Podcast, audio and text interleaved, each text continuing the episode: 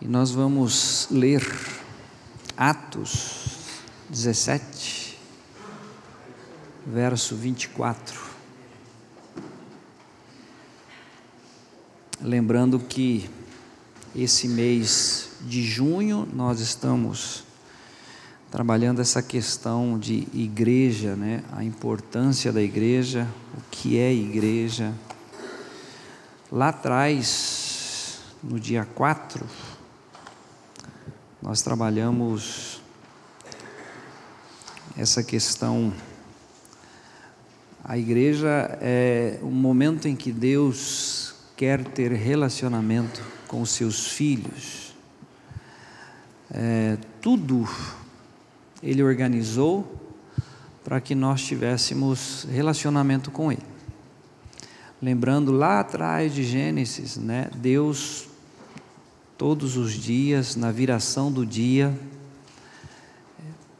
tendo um contato com Adão. Depois veio o pecado, o homem ficou destituído.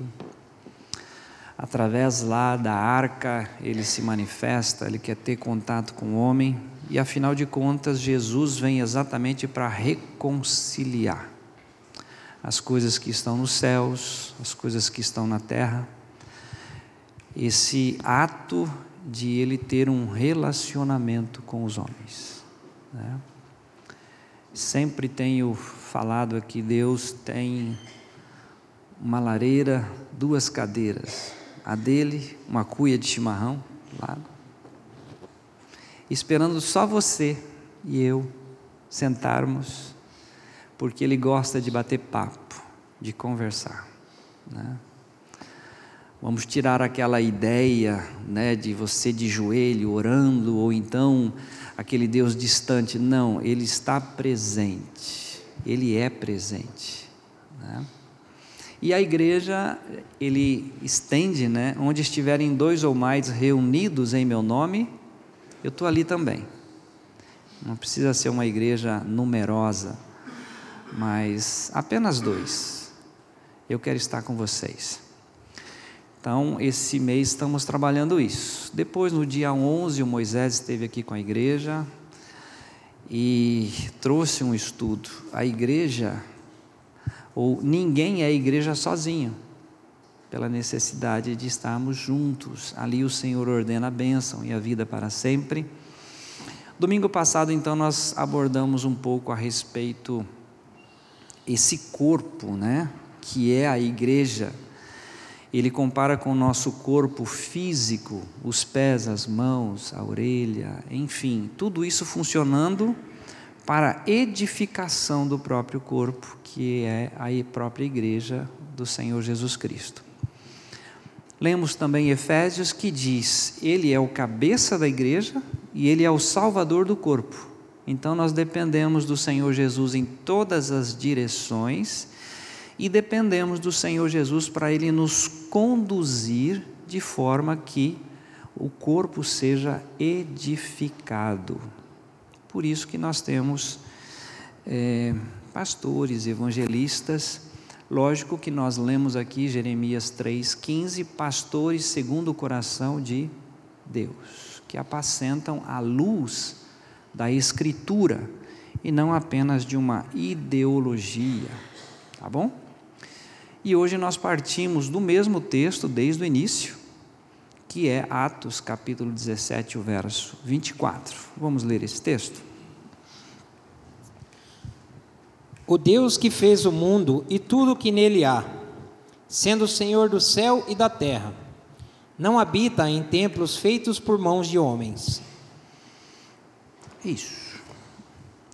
Na sequência, nem é servido, né?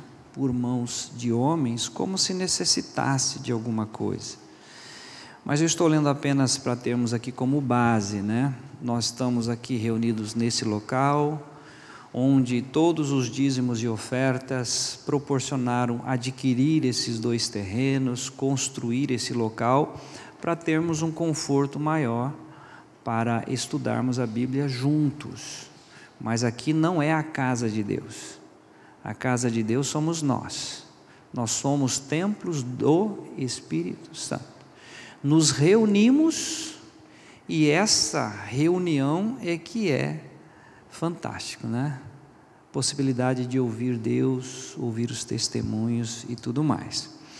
E Hebreus capítulo 10, o verso 24, onde nós apontamos também na, no domingo passado a respeito ah, o objetivo né, da igreja. Atos 10, 20, digo, perdão, o que, que eu falei? Hebreus. Por favor, gente, vamos lá, me ajudem. A idade é um caso sério. Hebreus 10, 24, vamos ler.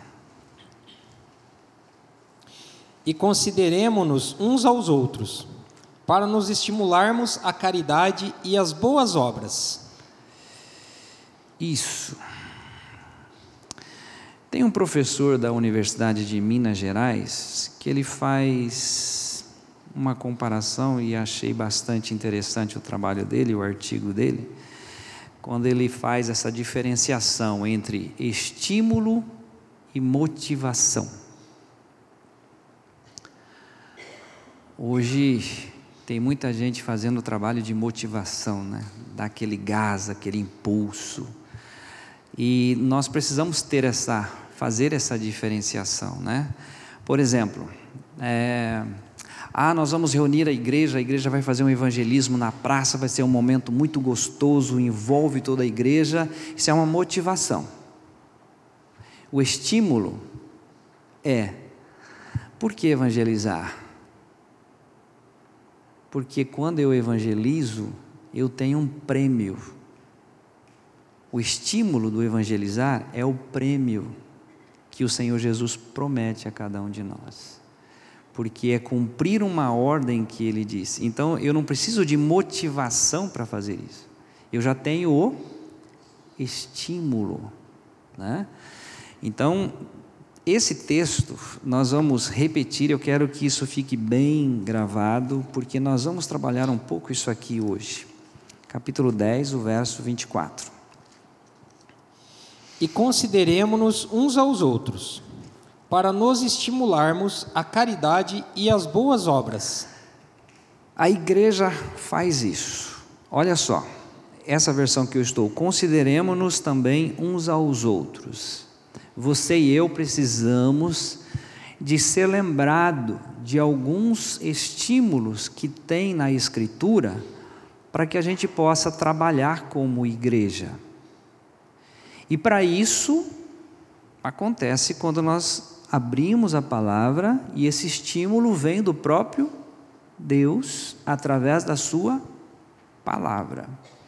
Ele continua para nos estimularmos duas coisas: ao amor e às boas obras. Então eu já vou é, passar aqui de antemão, no mês de julho a igreja nós vamos estar trabalhando com a respeito do estímulo ao amor. OK? Então esse período de julho. E hoje especificamente vai ser o estímulo a as boas obras. Combinado? Então hoje nós vamos pular esse amor porque demanda um tempo maior e nós vamos focar nesse segundo estímulo aqui que é que seria as boas obras. Uma coisa que eu gostaria também de trazer a diferenciação de estímulo. Alguém se lembra da promessa que Deus faz, a primeira promessa, a primeira. Aí como é que é o termo usado lá? Primeiro mandamento com promessa, estão lembrados? Vós filhos,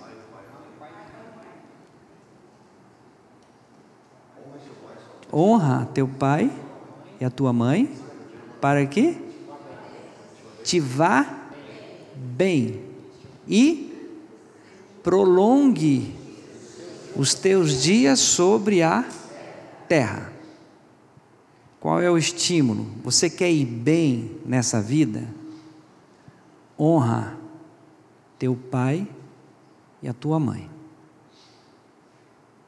Você quer viver um pouquinho mais? Pode fazer academia, pode fazer ginásio, pode fazer o que quiser. Mas quer prolongar um pouquinho mais? honra teu pai, tua mãe. Tem muita gente jovem morrendo por desonrar pai e mãe. Tem muita gente que está, ganha bem, mas não vai, a coisa não rende, não consegue, não se estabiliza, porque não honra pai e mãe. Se quer ir bem, o estímulo é honra teu pai, tua mãe, e você vai se dar bem. Coisa boa, né, Vanderlei? É bem isso, bem isso. Então vamos lá, nós vamos andar aqui. Vocês lembram da tarefa dessa semana? Apocalipse capítulo 2 e 3. Nós não vamos ler tudo aqui, senão nós vamos sair daqui meio-dia e meio. Mas eu vou trazer algumas considerações aqui. É, vocês que já estão folhando a Bíblia, nós vamos ter que ir ainda antes de ir lá em Hebreus, tá? Nós estamos em Hebreus, Hebreus capítulo 3. É, esse estímulo é uma coisa é, extremamente importante, ela é diário. É, a gente se encontra aqui no domingo, né? No domingo você recebe uma palavra, de repente você sai animado, daí fica segunda, terça, quarta, quinta, sexta. Quando no sábado você já até perdeu. Acho que eu não vou amanhã, amanhã é domingo de novo. Enfim, o, esse estímulo é interessante todos os dias, você lembrar. Né? Você, por exemplo, trazendo sempre por toda parte o morrer do Senhor Jesus Cristo no nosso corpo, para que a vida de Cristo, um estímulo maravilhoso todos os dias é: Senhor Deus, me ensina a trazer o morrer hoje. Sabe por quê? Porque a vida de Cristo vai se manifestar em você, onde você estiver. Né? Então, então, vamos lá. Hebreus 3, os versículos 12, 13, 14 e 15. Vede, irmãos, que nunca haja em qualquer de vós um coração mau e infiel, para se apartar do Deus vivo.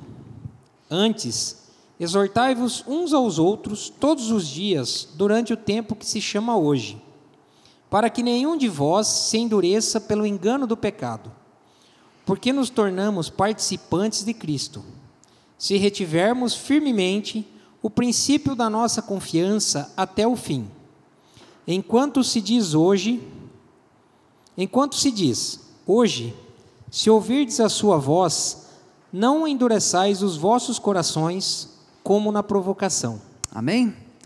Então é o hoje, tá? O pão nosso de cada dia nos dá hoje. Nós precisamos de hoje. Às vezes você lembra de um irmão na segunda-feira ou na terça-feira, e Deus fala com você, passa uma mensagem para ele. Ah, acho que não precisa. Mas é, aquela mensagem, aquele irmão está precisando aquele momento, aquele dia. Há uma ligação, veio uma pessoa no seu coração da comunidade, pega o telefone, liga, talvez é o incentivo que ela está precisando naquele dia, naquele momento. Então, esse texto é extremamente importante, vale a pena você ter em mente. Aqui está falando, cuidado, irmão, jamais aconteça de haver em vós um coração perverso para se apartar. Está em crise, está com dificuldade, não se aparte. Venha para estar junto. Às vezes uma palavra, às vezes um abraço, isso vai te fortalecer. Então não não não permita né, isso. Versículo 13, pelo contrário, exortai-vos mutualmente cada dia durante o tempo que se chama hoje, sempre uma palavra né, como é, objetivo de despertar-nos novamente para o Senhor. As promessas dele são sempre firmes e tem nele sempre o sim. Amém?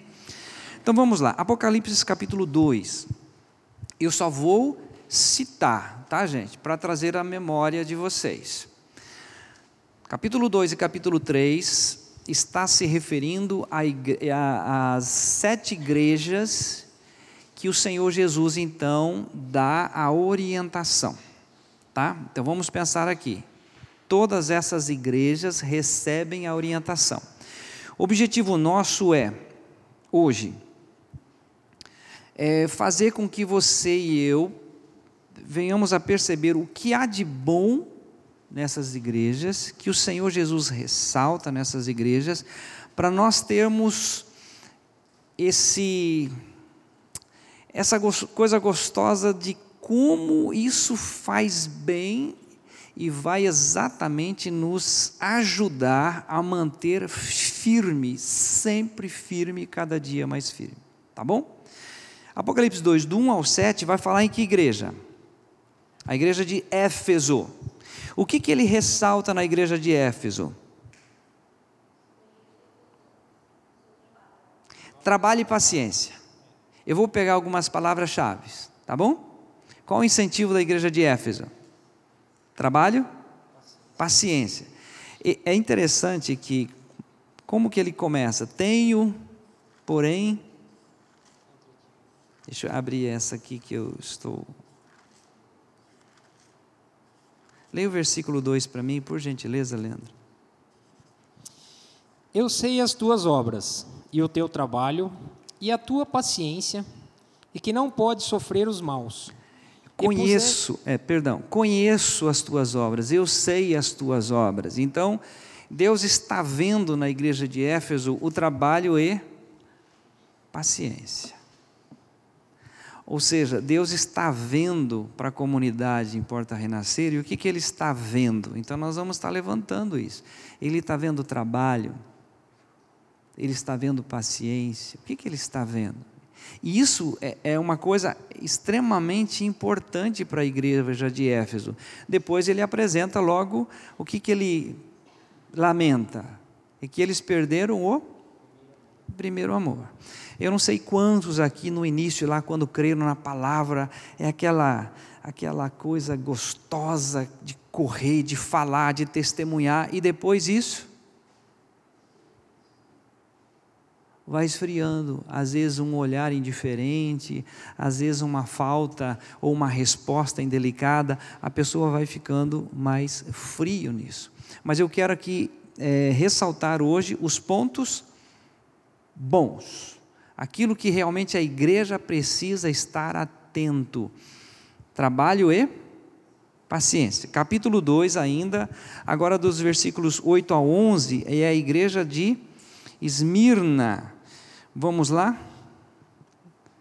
Eu não anotei aqui onde que é bem específico, tá? Conheço a tua tribulação e a tua pobreza. Pobreza. Era uma igreja que tinha muita tribulação e que era uma igreja pobre. Gente, pobre, ele vai dizer no texto, né? Está ali entre parênteses, dizia-se pobre, mas ela era rica, porque tinha o quê? intimidade com o Senhor diante das tribulações, ok? Quem está passando tribulação aqui, não levante a mão, senão eu corro risco de ter todo o auditório passando. Mas lembre-se que toda tribulação, quando você passa, você vai para quem? Ele é o nosso refúgio, socorro presente na angústia. Quando tudo vai bem, parece-me que quem precisa dele, mas quando a coisa fica séria, né? quando passa pelo vale da sombra e da morte, então a tribulação é extremamente importante na igreja, na vida dos santos, para quê?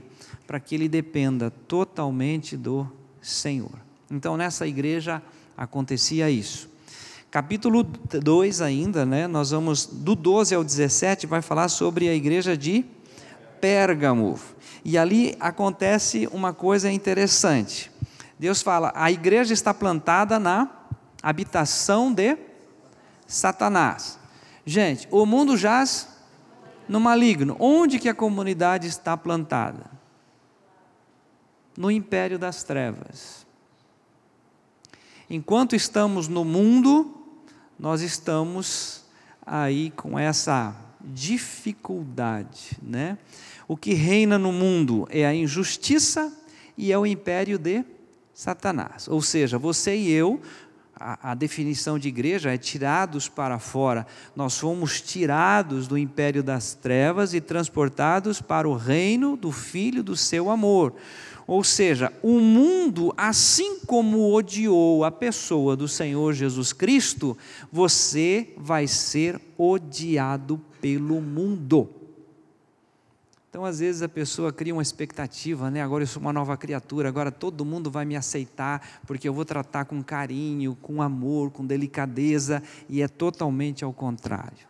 Você vai ser rejeitado, odiado, porque você está plantado no império das trevas. Ok? Tudo certo até aqui? Não gostaria, mas está tudo certo o que mais que eles têm em Pérgamo? Eles retêm o nome do Senhor Jesus Cristo.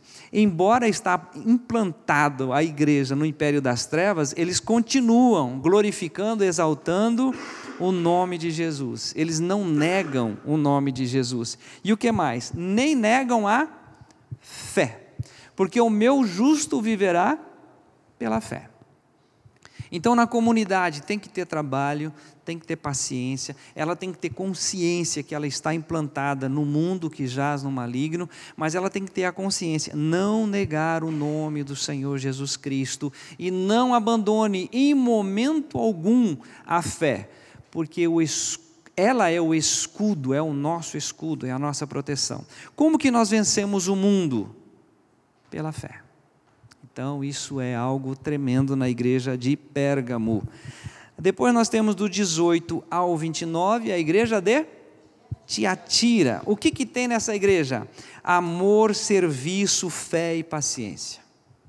E o amor nós vamos trabalhar então no mês de julho. Mas nessa igreja Deus aponta essas, essas coisas que são muito visíveis na igreja de Esmirna. Né? E isso, gente, nós vamos trabalhar no mês de julho, porque a partir do momento que alguém chegar nessa comunidade, ela precisa saber que ela é amada, independente do odor do pecado,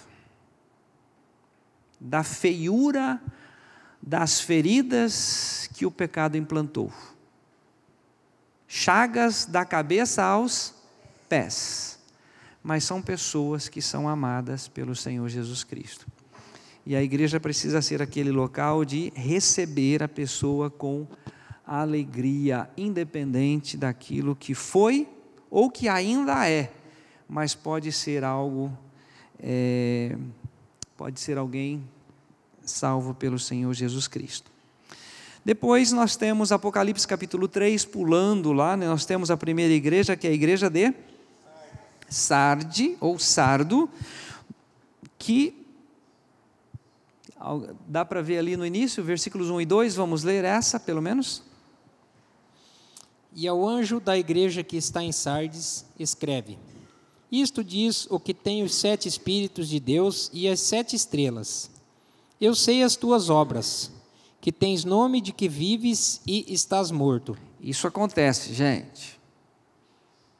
Já falei aqui, vou repetir. Uma igreja com a estrutura tão bem elaborada nos Estados Unidos, todos os departamentos funcionando de forma brilhante, e um dos da diretoria disse assim: se o Espírito Santo deixar essa igreja, nós não vamos sentir, porque a organização é perfeita.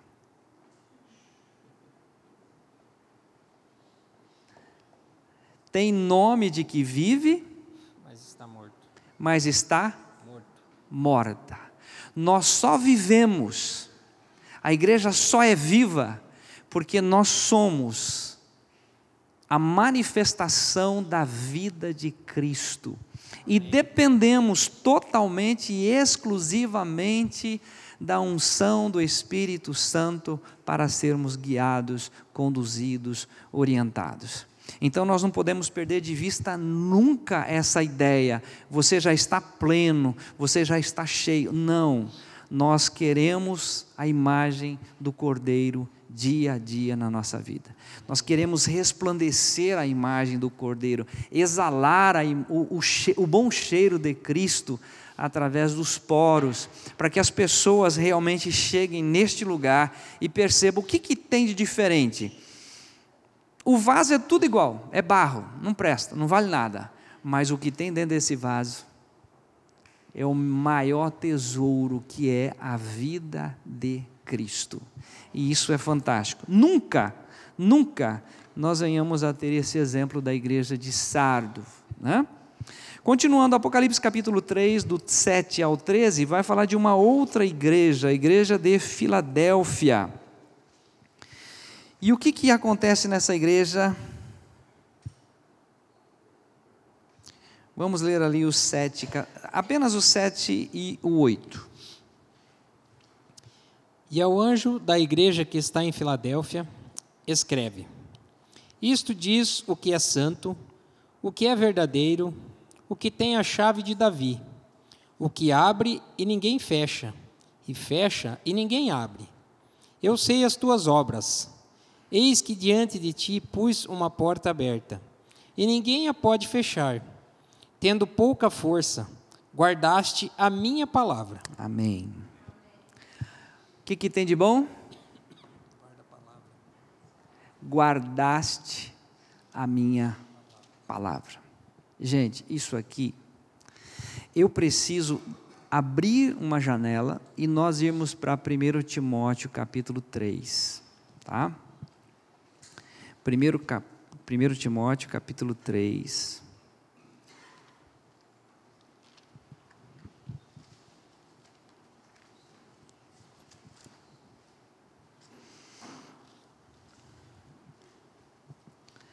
Versículo 15. Olha só.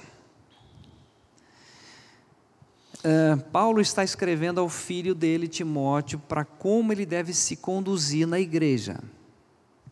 15. Para que, se eu tardar, fique ciente de como se deve proceder na casa de Deus, que é a igreja do Deus vivo coluna e baluarte da verdade. verdade.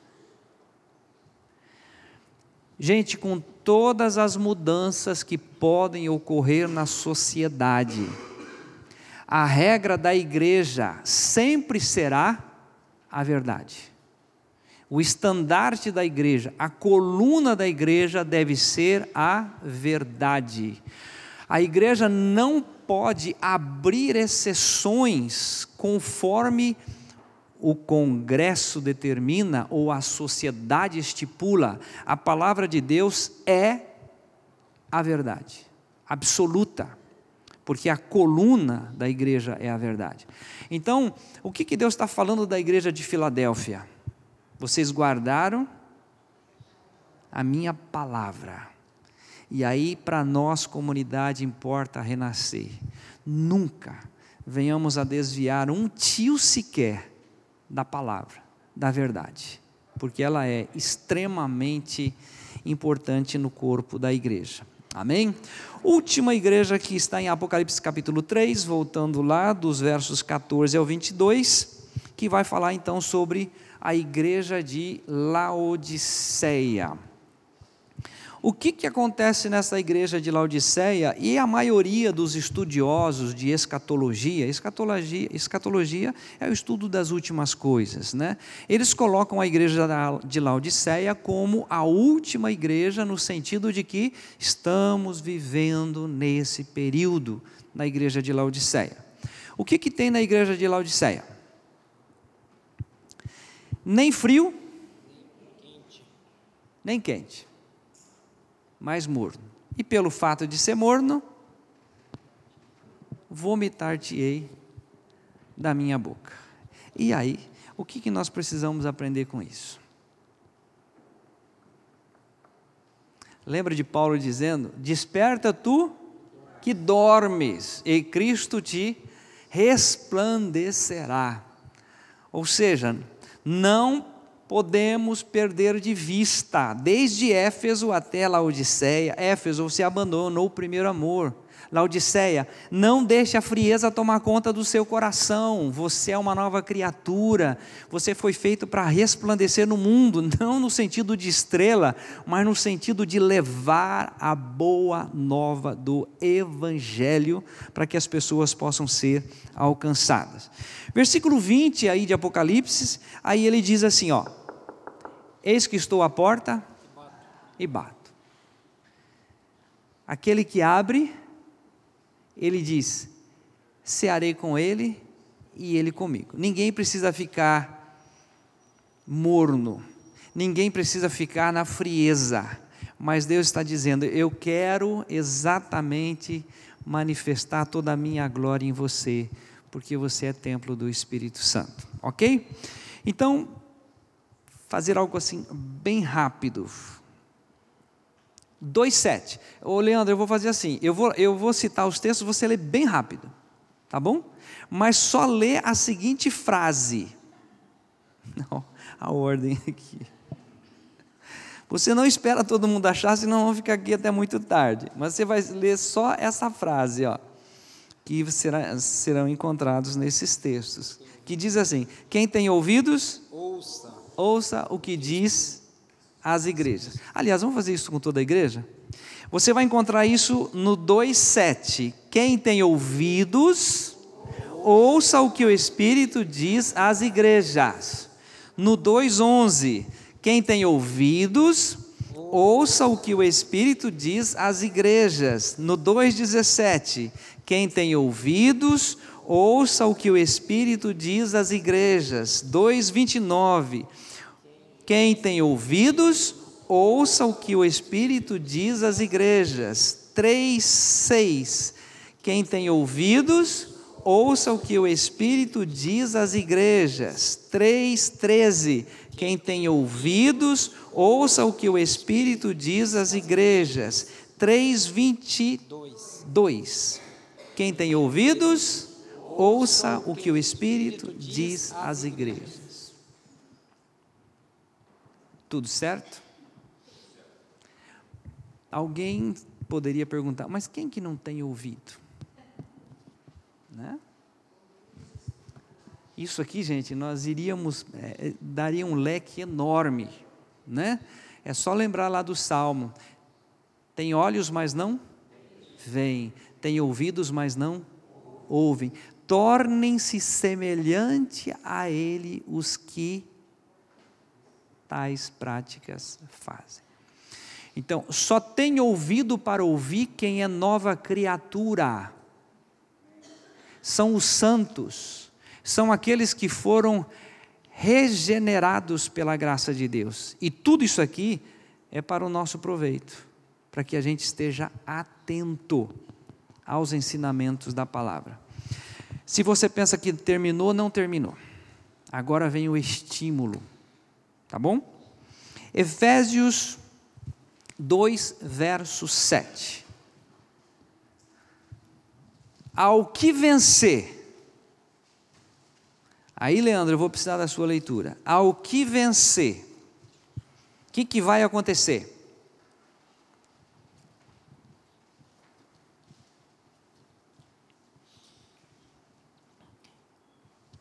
Para mostrar nos séculos vindouros as abundantes riquezas da sua graça, pela sua benignidade para conosco em Cristo Jesus.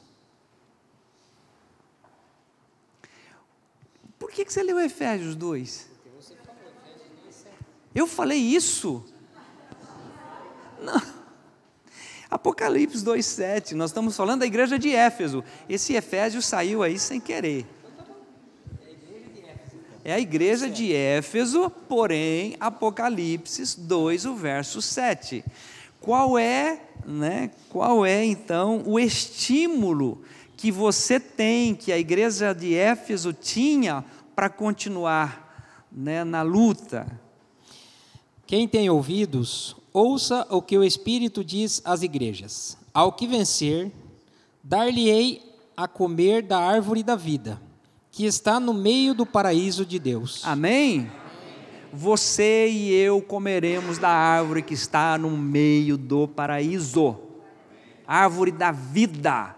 é privilégio, é estímulo. Não desista, siga em frente, tem um prêmio, um glorioso prêmio. Qual é o incentivo para a igreja seguinte, a igreja de Esmirna, versículo 11.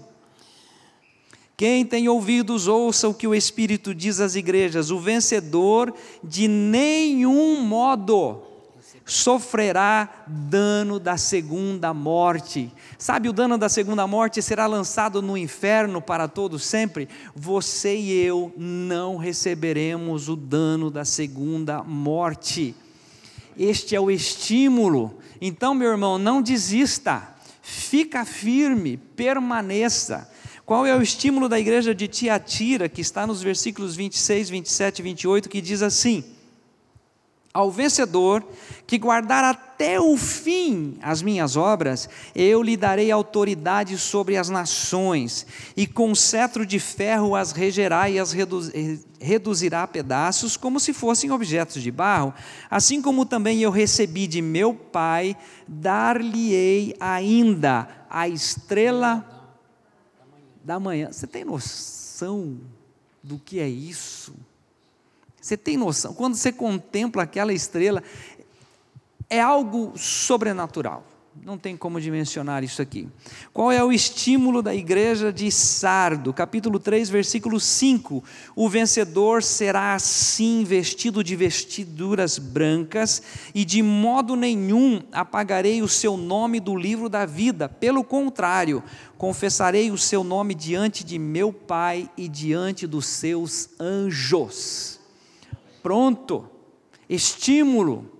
Que estímulo que a igreja recebe, que estímulo que a comunidade recebe. Aí você vai fazer uma relação de todas essas igrejas e você vai ver o que, que te espera. Que coisa gloriosa, que promessa tremenda. Qual é o estímulo à igreja que está em Filadélfia? 3,12. A quem vencer, eu o farei coluna no templo do meu Deus, e dele nunca sairá e escreverei sobre ele o nome do meu Deus e o nome da cidade do meu Deus, a nova Jerusalém, que desce do céu do meu Deus e também o meu novo nome. Pronto, está lá, promessa, estímulo.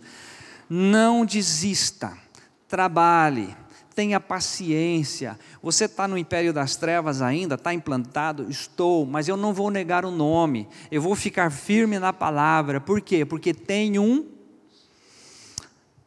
sobrenatural, é algo inacreditável, né? é um estímulo fantástico. E o 21 do capítulo 3, o estímulo que a igreja de Laodiceia recebe.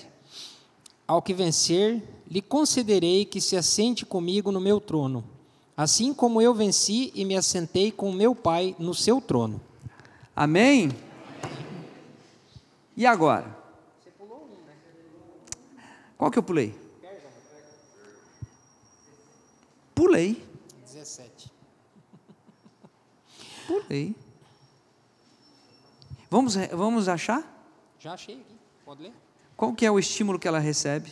Ao que vencer, darei eu a comer do maná escondido e dar-lhe-ei uma pedra branca. Você sabe por que, que eu perdi essa e eu não anotei? Ah.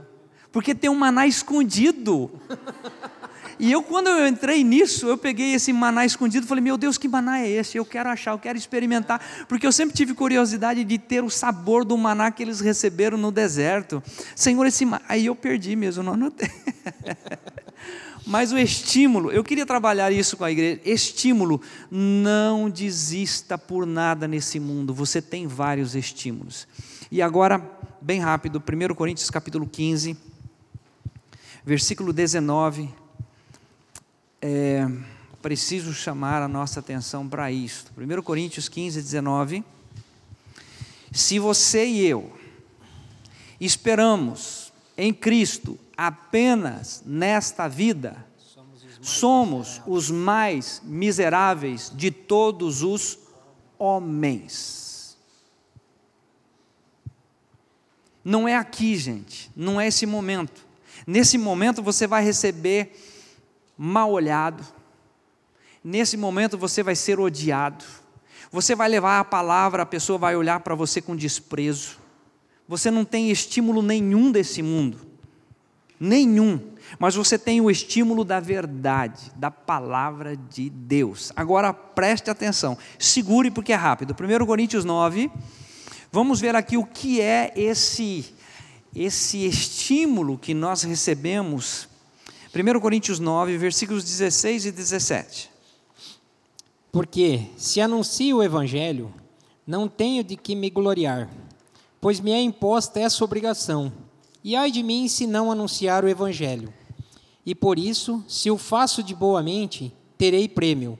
Mas, se de má vontade, apenas uma dispensação me é confiada. Quer pregar o Evangelho de má vontade? Pregue. Mas é uma dispensação. Agora, pregar o Evangelho com, com esse estímulo que nós vimos em todas as igrejas, de você saber que você vai experimentar o maná, que você vai ter um nome, que você vai sentar à destra do Pai, todo esse estímulo, pregue o Evangelho com toda a euforia, porque tem prêmio. A outra versão diz galardão. Nós temos um galardão. Capítulo 9 ainda, versículo 24 a 27, olha que coisa mais linda. Não sabeis vós que os que correm no estádio, todos na verdade correm, mas só um leva o prêmio. prêmio. Correi de tal maneira que o alcanceis.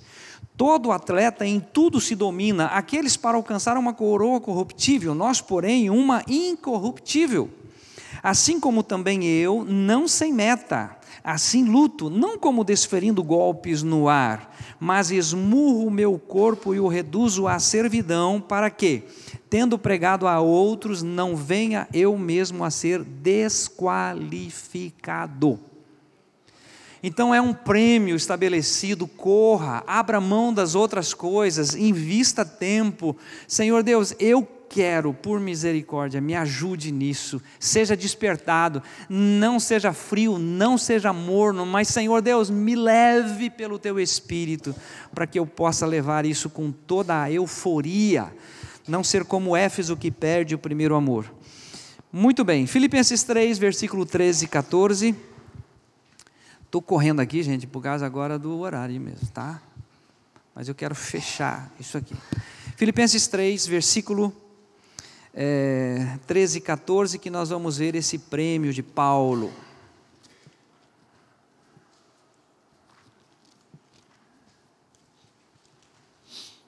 Irmãos, quanto a mim, não julgo que eu haja alcançado, mas uma coisa faço, e é que, esquecendo-me das coisas que atrás ficam e avançando para as que estão diante de mim, prossigo para o alvo, pelo prêmio da soberana vocação de Deus em Cristo Jesus.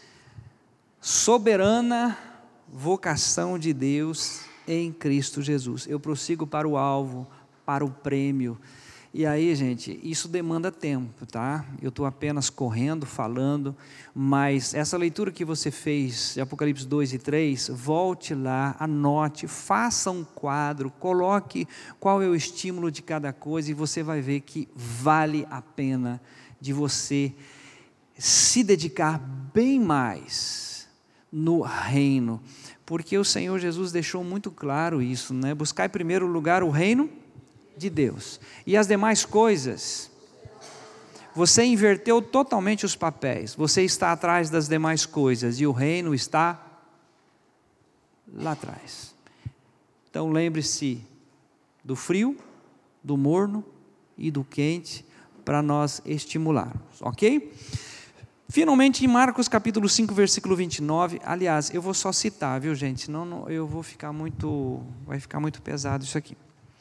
Lembra da mulher de fluxo de sangue? Você lembra do estímulo dela?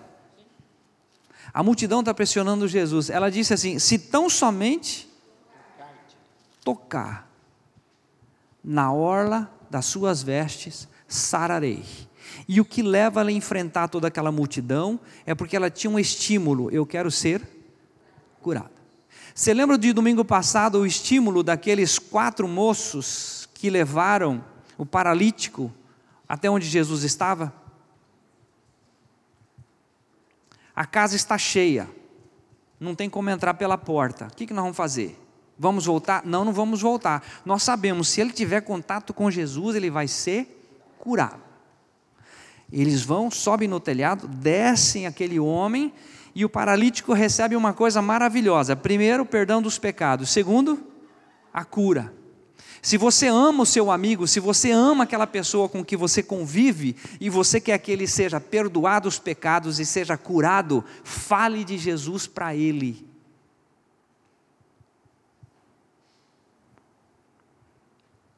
Eu lembro de uma pessoa que foi no hospital e falou que amanhã eu venho aqui pregar o evangelho para você. Aquele homem morreu aos prantos no hospital. Cadê aquele homem que ficou de pregar para mim o evangelho?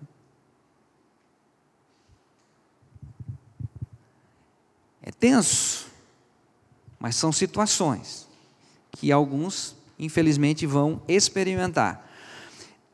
Outro texto bem assim conhecido também, não vou pular, Efésios 2, 6 a 10, não precisam ir lá, vocês estão lembrados? Estão lembrados? Efésios 2, 6. E juntamente com ele nos ressuscitou e nos fez assentar celestiais em Cristo Jesus. Quando ele chega no 10, vocês lembram? Somos feituras suas, criados em Cristo Jesus para quê? Para as boas obras, as quais Deus de antemão preparou para que andássemos nela. Pastor, como é que eu conheço as obras que ele tem para mim? É aí que entra essa questão do primeiro amor. Vai diante dele, gaste tempo, invista tempo, Senhor Deus. Eu não quero dar cabeçada, eu não quero fazer o errado, eu não quero ser motivado a fazer uma coisa que não é a obra que o Senhor preparou para mim, mas eu quero a tua direção, a tua sabedoria, a tua unção para eu fazer exatamente aquilo que o Senhor já preparou para eu fazer. Totalmente diferente. Finalmente, graças a Deus, acabou. 2 Coríntios capítulo 4. 2 Coríntios 4.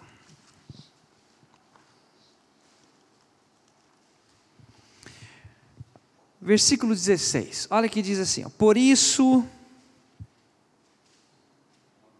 Por isso. Sabe essas igrejas, às vezes, que você vai e a pessoa fala assim: cutuca seu irmão. cutuca o seu irmão. Mas ele diz assim: por isso não. Irmão, não desanime, não desfaleça. Há um estímulo que nos aguarda. Pelo contrário, mesmo que o nosso homem exterior se corrompa, né? Você está ficando velho, eu estou ficando velho, nós vamos morrer. Ainda que esse exterior se corrompa, o novo ou o novo homem ou o nosso homem interior se renova de dia em dia. dia. Porque a nossa leve e momentânea tribulação, lembra daquela igreja? Tribulação é uma tribulação? É, você está passando? Tá, mas é leve e é momentânea. Produz para nós um eterno peso de glória, acima de toda comparação não atentando nós nas coisas que se veem, mas nas que se não veem. Eu estou vendo gente aqui ficando velho, assim como eu, mas não é para eu atentar para isso, tá? É para eu atentar para aquilo que nunca vai ficar velho. A palavra de Deus é viva e eficaz, passará os céus e a terra, mas as minhas palavras jamais passarão. Isso aqui não fica velho. Isso aqui é eterno. E aí ele diz: não atentando para as coisas que se veem, mas que, para que se não veem, porque as que se veem são temporais, e as que se não veem são eternas. E aí entra no 5.1 dizendo assim: sabendo que se a nossa casa terrestre, este corpo, né, tabernáculo, se desfizer, você e eu temos, da parte de Deus, um edifício casa não feita por mãos, mas sim eterna nos céus. Estímulo. Eu vou ter um edifício. Se eu sou lindo aqui, imagina lá. Credo, ninguém gostou. Só a linda concorda comigo, não é linda? Já foi, né? Já foi a fase. Posso citar o último? Hebreus 12. Porque para onde eu vou olhar? Para quem eu vou olhar? É? Hebreus 12, e aqui nós temos o estímulo maravilhoso. Sabe por que, que Jesus morreu na cruz do Calvário? Sabe por que, que ele passou pela mofa, pela vergonha, pelo desprezo, pelo descaso? Está aqui o estímulo que ele recebe do Pai. Nós vamos ler Hebreus 12, versículos 1, 2 e 3.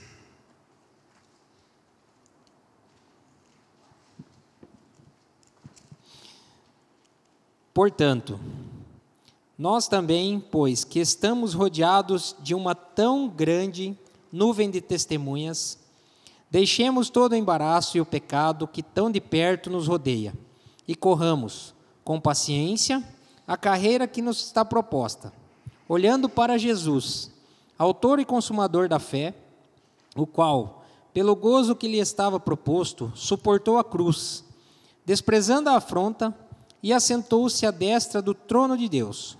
Considerai, pois, aquele que suportou tais contradições dos pecadores contra si mesmo, para que não enfraqueçais, desfalecendo em vossos ânimos. Amém. Olhando para onde? Jesus. Ele é o autor, ele é o consumador da nossa fé. É ele. Por que, que ele suportou tudo? Porque havia uma glória proposta a ele. Onde é que ele se assenta? À destra do Pai. Qual é a proposta que a igreja recebe? à destra do Pai? Qual é a proposta que a igreja recebe? Experimentado o maná, está separado ali. Qual é a, o estímulo que nós recebemos? Exaltar, glorificar o nome do Senhor Jesus Cristo.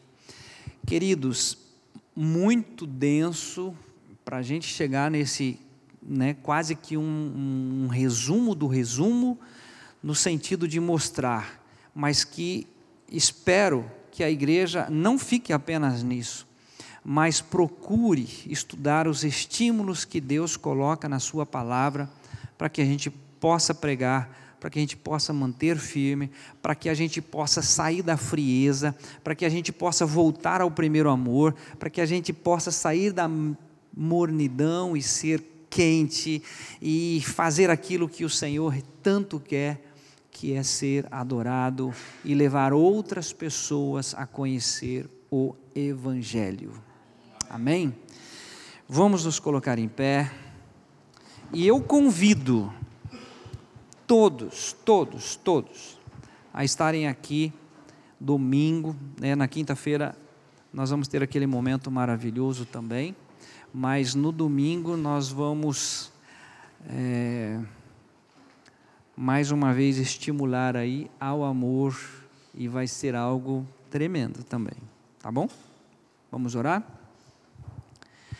Senhor Deus, nós somos gratos a Ti, porque nada, absolutamente nada, passou desapercebido diante da Tua grandeza, diante do Teu cuidado e de nos passar todas as informações, as verdades contidas na tua palavra e os estímulos que são necessários para nós, como filhos, adorar, bendizer, glorificar e exaltar o teu nome. Quero pedir, Senhor, que nessa manhã, aqueles que ainda não estão na condição de filhos, que o Senhor traga a revelação de que na cruz do Calvário, o Senhor Jesus, ao ser levantado da terra, ele nos atrai, nos leva à morte, nos ressuscita ao terceiro dia e nos faz assentar nos lugares celestiais em Cristo Jesus. Te louvo, Senhor, porque ganhamos, conquistamos com base nesse estímulo, Senhor. O Senhor nos trouxe paz, alegria do teu espírito ao passarmos por esse processo da cruz. Te louvamos, bendizemos e adoramos ao teu santo nome. Eu oro em nome de Jesus. Amém.